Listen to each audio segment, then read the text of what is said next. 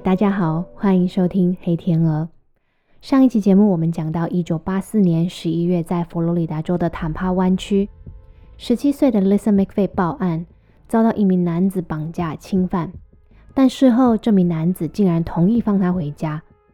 警方将她的衣物和简体送验后，监视人员在上面采集到了那个特殊的红色纤维。与当时受害者已累积七人的连环案里所采集到的纤维完全匹配，警方因此确定这名绑匪就是他们已经追查了七个月的连环杀手。不过，这么一个残忍的凶手，怎么会愿意把已经到手的猎物奉送回家呢？他到底是谁？让我们从一九八四年的十一月十四号接着说下去。一九八四年十一月十四号，也就是接到 FBI 实验室电话的隔一天，警方再次请 Lisa McVeigh 回到警局谈话，希望他能提供更多的线索，帮助他们追查凶手的身份。他将当天的经历再重复了一遍，把看见的路标和绑匪释放他的地点一一描述给警方，让他们能推算出凶手住处的可能位置。各个检调单位也迅速的集结警力，成立搜索队，大规模的找寻棕发、留有胡须的白人男子，并且特别留意他驾驶的车辆，因为按照证人的叙述，这台车里有红色的地毯，副驾仪表板上还有 Magnum 的字样。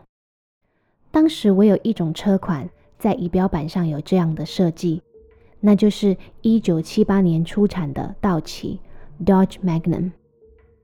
搜索令下达的隔天，十一月十五号，巡逻警探就在红灯区看到了一台符合形容的车，驾驶人的长相也符合证人的叙述。警探们立刻将他拦下盘查。为了不打草惊蛇，警探便对那位驾驶人说：“他们正在侦办一起抢劫案，他会被拦下是因为他的车辆符合目击证人的叙述。”看能不能让他们迅速拍个照，给目击证人看过之后，就可以排除他的嫌疑。驾驶人听完之后，欣然同意了。警探们拍完照，便让他离开。但他们也按照警局的指示，暗中对此人进行严密的跟监。同时，警方向州政府调阅牌照记录，将所有登记在该郡县底下的 Dodge Magnum 与他们的车主列成一张清单。清单里共有四百八十六人，虽然范围是缩小了，但将近五百人要一一盘查起来也是件大工程。这时，Lisa McVeigh 提到的另一个线索成了关键。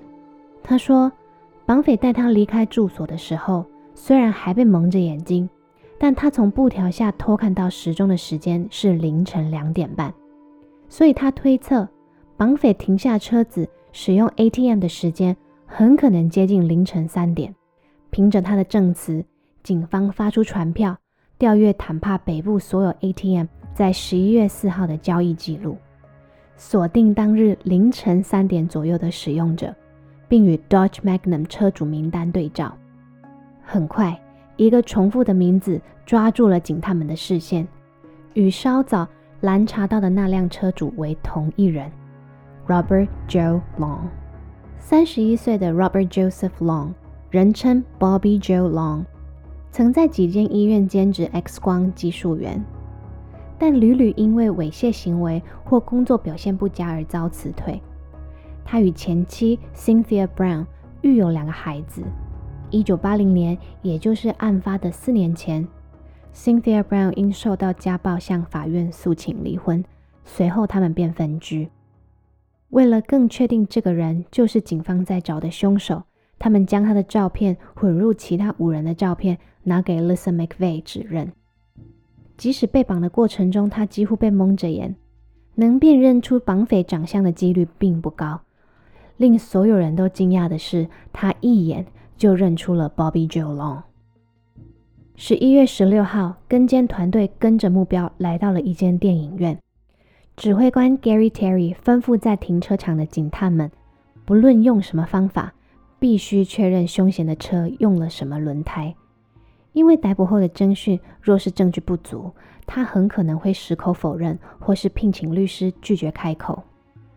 接到命令的警探们是又躺又爬，在车底试图看清车辆轮胎的牌子。最后，他们回报看见了那个稀有的 The Vogue 轮胎。听到这个消息，指挥官立刻给予了逮捕许可。警探们趁 Bobby Jo Long 看完电影从门口走到停车场的时候，将他压制并上铐带回警局。过程中，他没有抵抗，神色也非常冷静。警方接着兵分三路，带他回警局侦讯的同时，也查扣他的车辆，并分派另一批警探到他的住处进行搜索。在审讯室里，当警探问他是否绑架且侵犯了 Lisa McVeigh，他供认不讳；但在问起其他谋杀案的时候，他便一概否认。直到警方告诉他，他们已经掌握了纤维以及胎纹的证据，他才松口坦诚犯行。接下来的五个半小时，Bobby Joe Long 详述每一起案件的犯案过程。他没有回忆，情绪也少有波动，就像是在跟朋友聊天一样，娓娓道来。他的供词也帮助警方辨认在万圣节当天发现的那位已经木乃伊化的受害者——二十二岁的性工作者 Kimberly Hobbs。接着，他还加码公认了另外一起警方根本不知情的案子，并带领他们寻获他的遗体。受害者是二十一岁的餐厅服务生 Vicky Elliott。找到他时，他已经剩下白骨。警方借着牙医记录才辨识出他的身份。当天晚上，警方便召开了记者会，向大众宣布正式侦破了这桩连环谋杀案。凶手也已经在稍早落网。审讯后隔两天，十一月十八号，Bobby Joe Long 被以八项性侵谋杀罪以及九项绑架罪名起诉。同时间，一位警探在听说了记者会后，立刻从另一个郡县赶来，向当地警局表示，连环案凶手的特征高度符合他们一直在找的一名性侵犯，希望警局能让他搜索凶手的住处。在那里，这位警探果然在一本相簿中发现了被性侵女子的照片。除此之外，警探在凶手的家中也发现了大量的女性衣物、珠宝以及首饰。当地警方这才意识到，受害者的人数可能比他们所知道的还要多，凶手犯案的范围也横跨了多个辖区。带着所搜集到的证据。警探们再一次到监狱里审讯 Bobby Jo Long，他立刻爽快地承认了，并且还炫耀了起他的战绩。一九七零年初，他开始借由报纸的分类广告找寻目标。他会主动联系想贩卖二手家具的广告主，表示有意购买，接着就登门拜访。只要来应门的是女性，他就假借要借用厕所进到房子里。确认他们是独自一人在家后，就实施侵犯。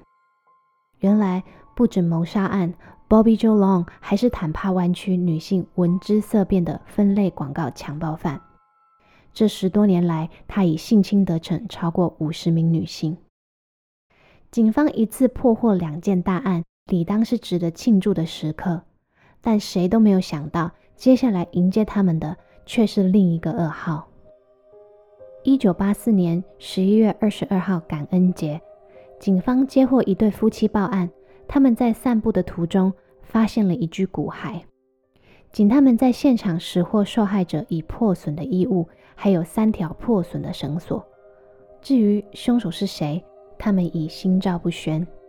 借由牙医记录，警方辨识出受害者为二十岁的性工作者 Artis Wick。在遗体被发现以前，他已经失踪了八个月。当警方到监狱质问 Bobby Joe Long 时，他再次大方地承认了犯行。他说，1984年3月底左右，他因为不满意受害者的性服务，再次侵犯了他，并且将他勒毙杀害。至此，这起案件的受害人数上修到了十人。指挥官 Gary Terry 曾在受访时表示。他始终相信还有更多人受害，而他们是谁，警方可能永远都没有办法知道。现在凶手已经落网，至少他将无法再继续伤害其他人。Good feeling. It's not a pleasant feeling. I'm not proud of anything I've done. And the worst thing is, I don't understand why. I don't understand why. 警方问他为何要杀害这些女性的时候，他说他自己也不知道。但他生命中的几位女性角色带给他的挫败与伤害，或许是一个解答。一九五三年十月十四号，Bobby Jo Long 出生在西维吉尼亚州。出生时就被诊断有克氏症候群，一种染色体异常的疾病，会让男性乳房发育。因此，他在青少年时期时常遭到同学严重的嘲笑和霸凌。他的家庭生活也非常的坎坷。父母亲在他两岁时离婚，母亲也因为工作没能将太多心力放在他身上，特别是他中学以前都还与母亲睡同一张床。时常看见家里出现不同的男人，这一点加深了他对母亲的不谅解。他从四岁到十岁间，几乎每年都会发生事故或车祸，像是溺水啦、从秋千上跌下来啦、被车子撞飞啦，不是跌断牙齿、撞坏下巴，就是脑震荡，还有头部创伤。十三岁时，他遇见了他的初恋。也是他后来的妻子 Cynthia Brown，小两口一直处得很不错，彼此都是对方的心灵支柱。十九岁时，他加入军队当技师助理，一切似乎都在朝着稳定方向发展的时候，他又出车祸了。一九七四年三月，才跟妻子结婚不到两个月，Bobby Joe Long 的机车与一台轿车对撞。他身受重伤，差点面临截肢，在医院住了好几个月。从那之后，他开始各种失控，除了工作不能稳定，还会对妻子暴力相向。他对性无法控制的渴望，也在此时越来越明显。随后，他便犯下了众多的入室性侵案。一九八零年，Bobby Jo Long 与妻子离婚后，交往过几任女朋友。其中一位女友的出轨让他深受打击，常年对自己的母亲本来就很不满，再加上不断感受到被背叛和抛弃，他对女性的仇恨值突破天际。他的犯行从原本的性侵上升至谋杀，他特别针对性工作者，因为他认为这些人本身就是不洁不忠的象征。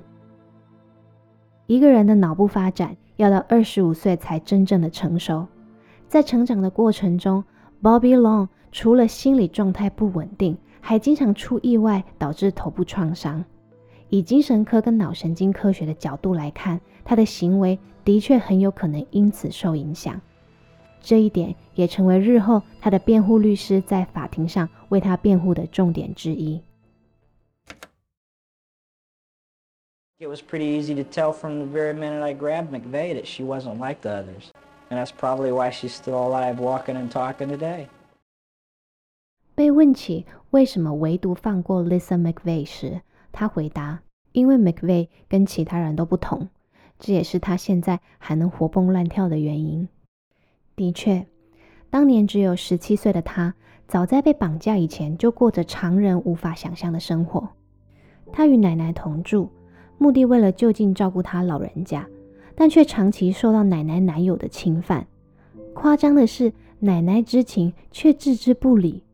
这女孩经历了九死一生，终于回到家的那天早晨，奶奶男友看见她进门，还先打了她一顿，说她胆敢逃家是个背叛者。当时警方侦办案件时，曾希望奶奶能允许他们对孙女做催眠。不过，当下奶奶的男友乔装是父亲跳出来，一口拒绝了。当时的警探就觉得很奇怪，坚持追究下去，才将这一切都揭露出来。Listen McVeigh 在访谈中分享到，在遭到绑架的那一天，他在出发打工前就已经写好了遗书，等下班回家就用准备好的武器结束自己的生命。只是没有想到，危险先找上了他。他说。当绑匪用枪抵着他要他就范的时候，他没有恐慌，因为奶奶的男朋友在无数个夜里也是对他这么做。这种话任谁听了都觉得非常的心疼。虽然有结束生命的想法，但当知道自己可能真的要死在一个陌生男人手里，反而激起了他的求生意志。他回忆被绑架的那一天，无论绑匪说什么，他都乖乖照做，不反抗，不回嘴。他甚至会回头安慰这个正在折磨他的人。他对自己的加害者说：“他知道他不是坏人，他知道他也不愿意伤害人，是他受委屈了。他代替其他女性向他道歉。”还说自己可以成为他的小女友，没有人需要知道今天所发生的一切。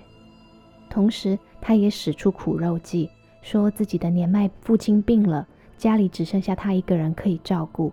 如果他死了，老父亲一定会伤心欲绝，跟着想不开的。一般人大概会对他这种偶像剧般的台词无动于衷，毕竟人为了要保命，不择手段的几率更高啊。这些话怎么听都比较像是骗人的，但或许在 Bobby Joe Long 的生命中，不曾有人对他如此的顺从还有关爱。眼前的这个女孩，即使承受着被侵犯的痛苦，还主动拥抱他，告诉他没关系。这跟他过往人生中所遇到的女性完完全全的不同。因此，这些温情喊话在那一个瞬间肯定进到他的心，感动了他。他才反常的准许这个女孩使用厕所，甚至还做了个三明治给她吃，怕她会饿。在最后，还同意放她离开。如果说性侵杀害女性是 Bobby Joe Long 宣泄欲望还有愤怒的方法，那么放过 Lisa McVeigh 就表示他也同样的渴望女性的爱吧。Bobby Joe Long 的审判从1984年开始，持续了多年。最终，他因谋杀 Michelle Denise Sims 与 Virginia Lee Johnson 罪名成立，被判处死刑，外加其他的罪名，被判处四个九十九年有期徒刑与二十八个终身监禁。直到1999年前，他的律师都一直在为他上诉，以他有脑损伤、反社会人格。或是侦办过程有瑕疵为由要求改判，但最后都被法院一一驳回。二零一九年五月二十三号，也是案发的三十四年后，Bobby Jo Long 终于在佛罗里达州监狱伏法。Lisa McVeigh 性侵案的幸存者与几名受害者的亲属，例如 Chanel Williams、Vicky Elliott，还有 Kim Swan 的家人，都有到场观看。记者们问。他们感到开心吗？他们说，比较像是一个噩梦终于能结束一样。在场约二十六位被此案深深影响的人们集结在一起，一同纪念逝去的生命，也庆祝一个新的篇章终于能够到来。Lisa McVeigh 那一天也公开发表了一段感人的声明。I'd like to take a moment to remember and honor the victims who never got the chance to be here today. In memory and honor of the victims, Artis Wick.